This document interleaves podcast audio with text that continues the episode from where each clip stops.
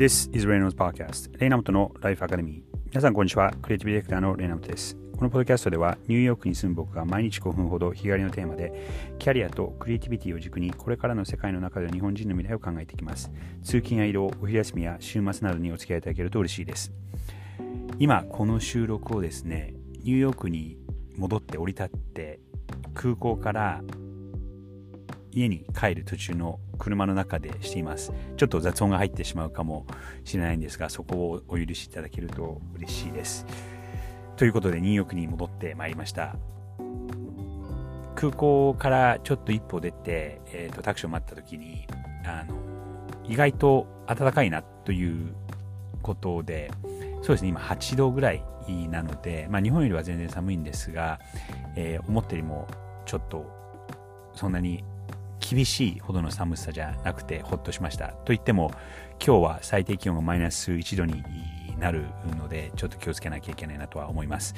さて今日はですねブランディングについて話してみたいと思うんですが2025年以降の日本というブランド2025年以降の日本ジャパンというブランドについて考えてみたいと思いますこのことを話そうと思ったきっかけはですねえー、木曜日は大体あのブランディングについてお話しているんですが、えー、そもそもこのことを話そうかなと思ったのは先日ある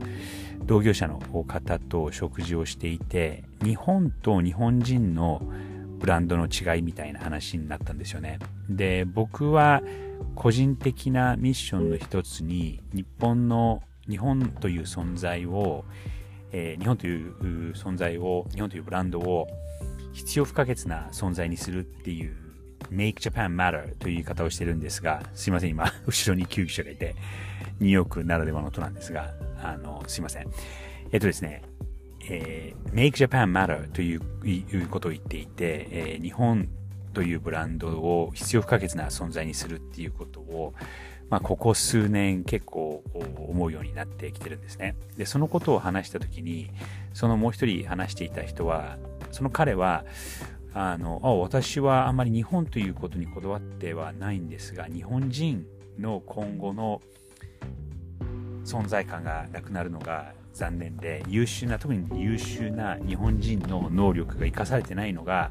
あの残念に思うみたいなことをおっしゃっていたんですね。でその話をしていった時に2025年の万博の話題が上がって今その人は結構いくつかのその万博に向けての案件に関わってるそうなんですがその後の仕事だったりとか日本人があのどうなるかすごく心配だっていうことをおっしゃっていたんですねその彼は海外でもちょこちょこ仕事をしていてそして技術者だったりとかクリエイティブの人たちだったりとかたくさん、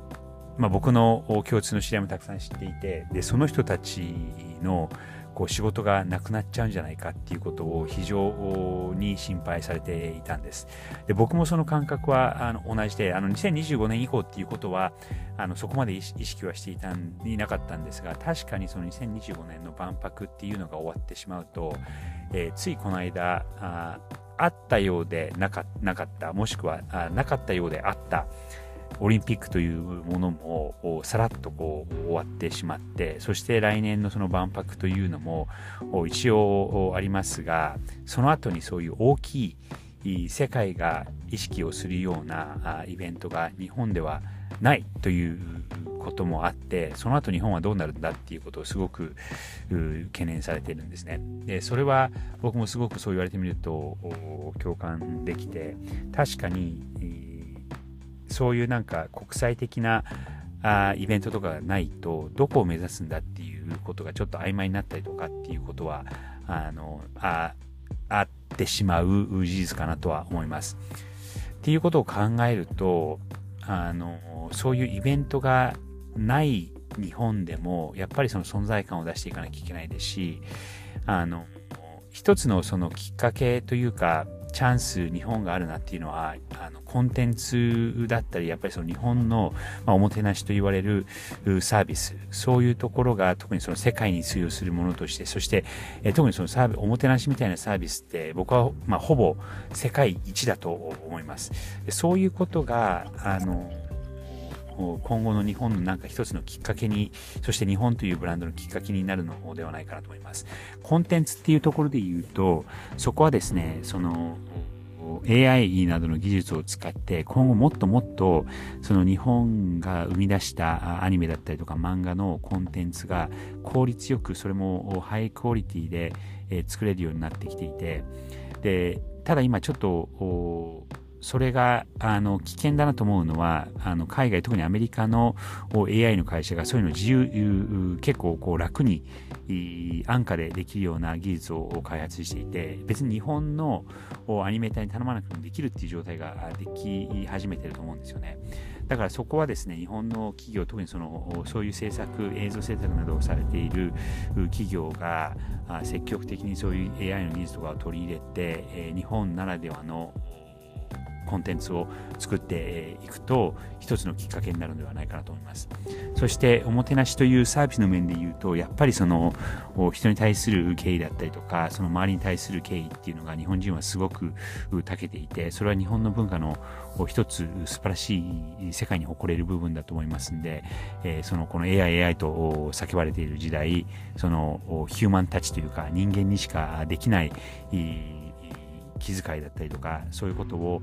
もっと何かの形で広められていければなと一つのきっかけになるんじゃないかなともう一つのきっかけになるんじゃないかなと思います。ということで、えー、2025年の日本の未来日本というブランドはコンテンツとおもてなしがなんかちょっときっかけになるんじゃないかなということを感じました。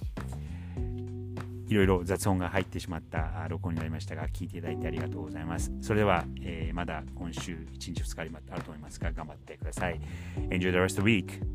See ya.